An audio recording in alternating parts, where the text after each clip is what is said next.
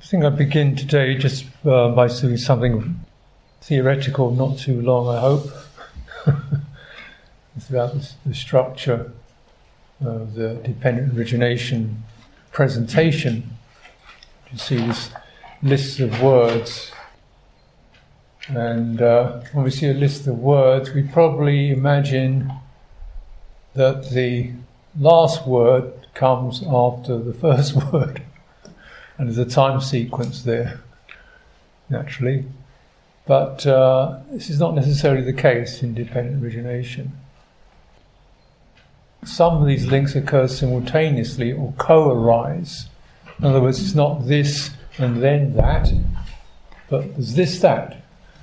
And the image is used of a, particularly with one link, the uh, consciousness, name, and form where Sariputta says it's like two sheaves, stacks of reeds, you know, leaning against each other.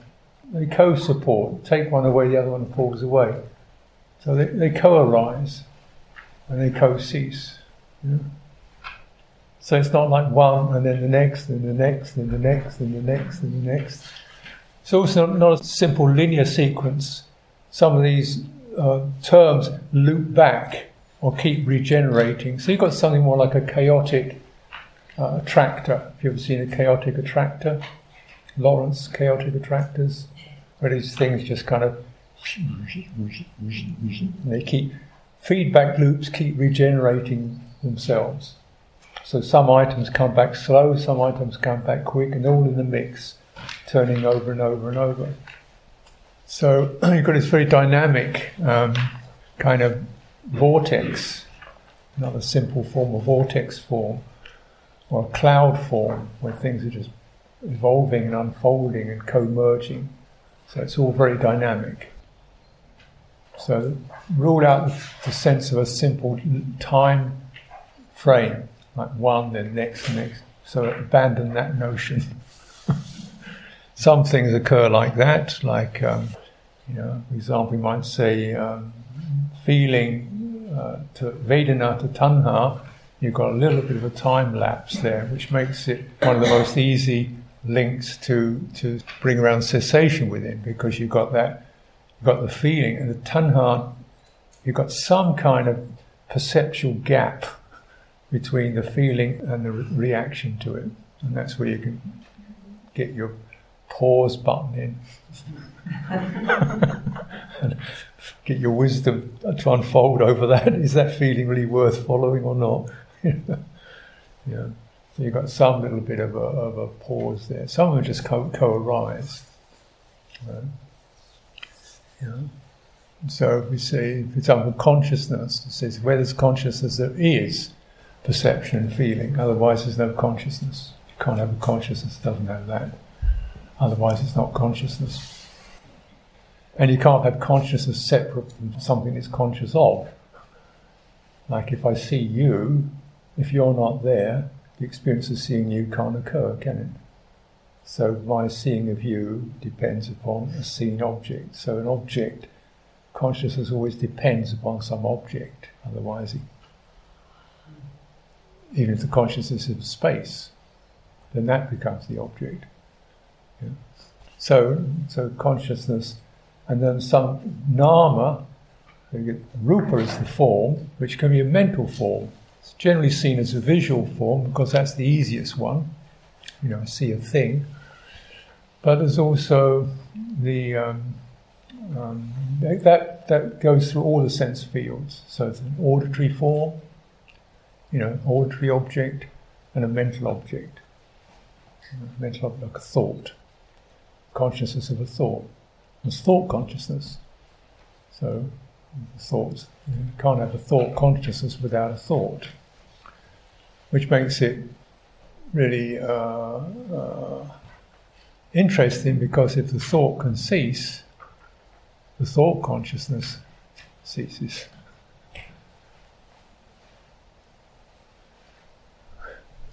Yeah. Which is one of our you know, meditation, um, let's say, um, priorities, but certainly a meditative, uh, you know, pointer. Can you can you find that place where a thought stops? Not because you hate thought, but just to understand what happens when the thought stops, the thinking consciousness goes, and then the heart opens in that space. Or we go to a sound or a sight, or most often jump to the next thought. You know, bring a thought up, because that sense of disorientation is again emotionally and psychologically uncomfortable.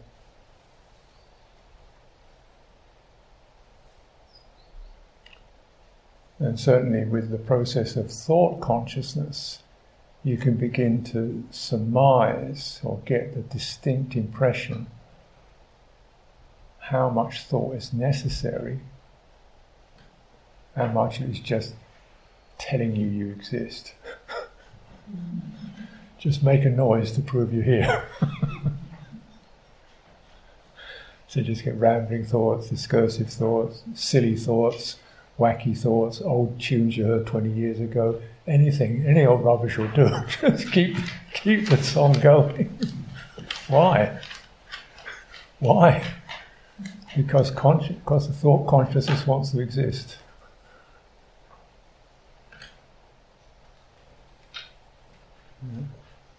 So it's a little bit about, you know, actually check that reflex, tame that reflex. And you can't tame it through negativity, you tame it because you begin to sense there's something better here. You know, that learning to just quieten and enjoy the heart opening, the chitta, sense of awareness, awakeness, recept, deeply receptive stillness. Oh. Uh, that encourages that. We begin to feel safe without having a thought comfortable without having a thought, having a sense of presence without having an identity, which is great relief because, you know, how much of identity do you need to stand up? Do you need an identity when you stand up? right, it gets in the way, doesn't it? Sometimes you need it, but walking up and down, you don't need an identity. Your body can walk up and down fine. So why do you have to have this thing telling you you've got to do this, you should be that? It's not a logical process, it's a reactive reflex to keep filling up the space with this uh, with consciousness. And consciousness almost is programmed to keep running. Anyway, I've diversed a bit, but so some some qualities co-arise and also co-cease. So, for example, with thought consciousness, intellect consciousness, manovinyana, because that uh, you see has no has no independently existing. So, say the tree independently exists thought doesn't independently exist unless I create it. So that's the one where we've got some pretty uh, available leverage to just let that one quieten down. And what does that feel like? So then, with the ending of that, even if that's just a few moments, then what, we, what is brief, what is summarized as nama, that is uh, designations. It reminds me of this. I, uh, the cognitive process has got nothing to, to get going on. There's nothing to create anything out of. So the nama also ceases. And cessation of consciousness, cessation of nama. Mm-hmm. Therefore, that's why, you know, this is just a little peek through a keyhole at the possibility of, of Nibbana, and why Nibbana can't be designated. Because it's where designations stop, but it can be realized. Co arising, co ceasing. Mm-hmm. So, So there's no time sequence in that. Time itself is another construction that um, consciousness establishes. Um,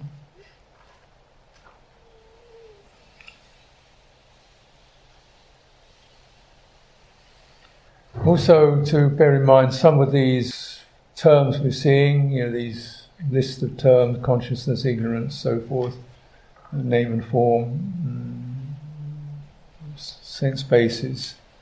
Um, so, so with this sense of conditionality, some these some of these act as essential conditions, not necessary, necessary conditions. You, you can't have this without that. You can't have uh, craving without something to crave. You can't have craving without uh, some feeling or the other to, to crave for. It's a necessary condition.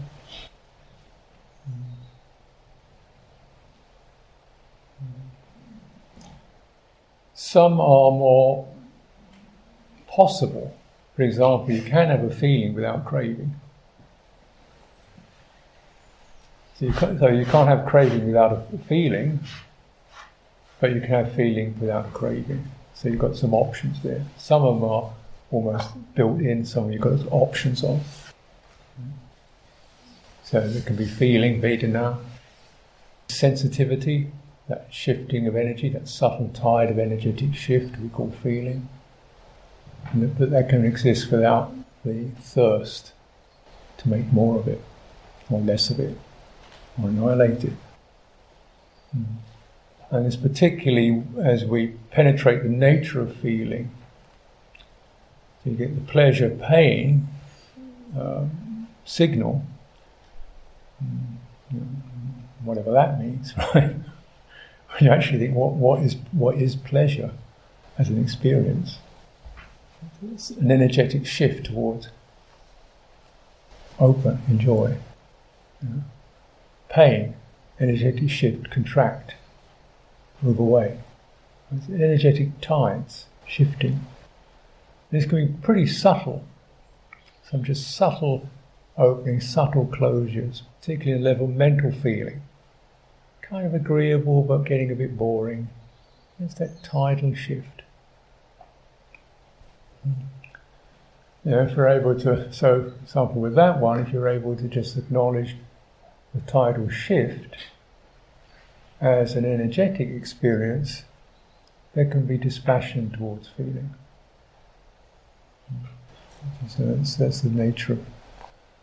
So that that's where that dependency of feeling, uh, of craving on uh, feeling giving rise to craving can be terminated.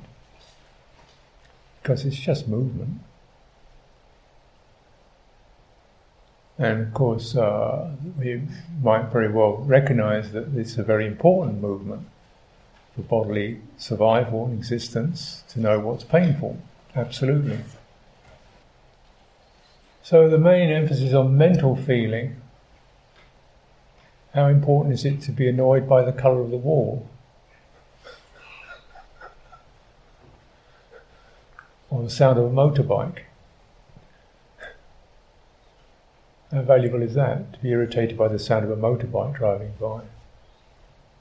Or finding yourself annoyed by the, the stain on the carpet? How, how useful is that?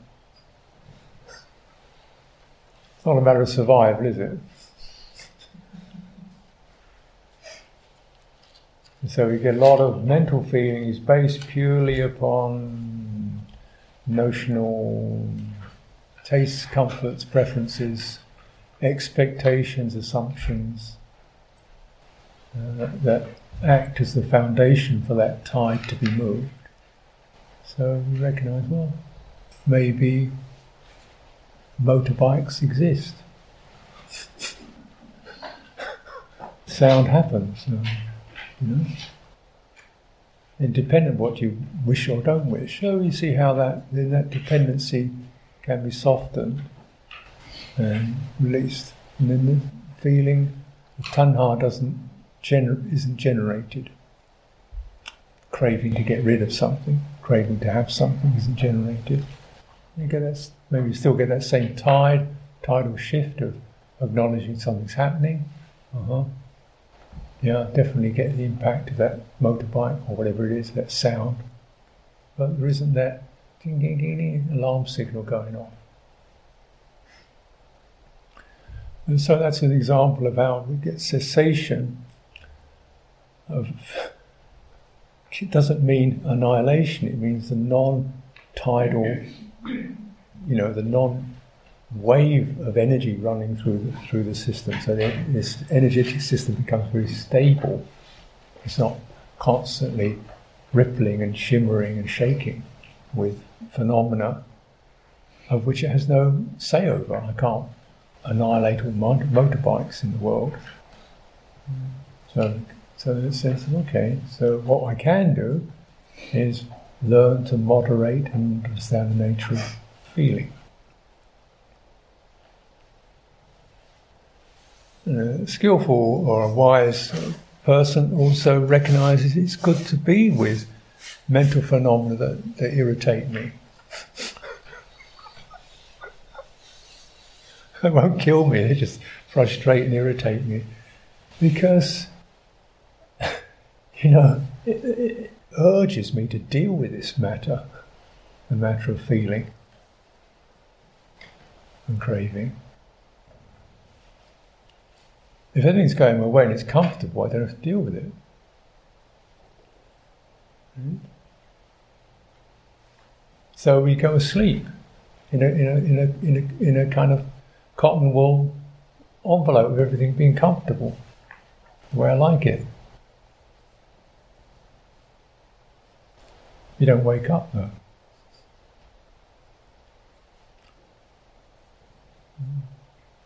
But let's uh, you know, be pragmatic. You know, not deliberately to make things unpleasant, but just recognizing those kind of uh, being alert to the sign. Oh, that's me getting irritated, annoyed, disappointed, feeling righteous, feeling either about other people or about myself.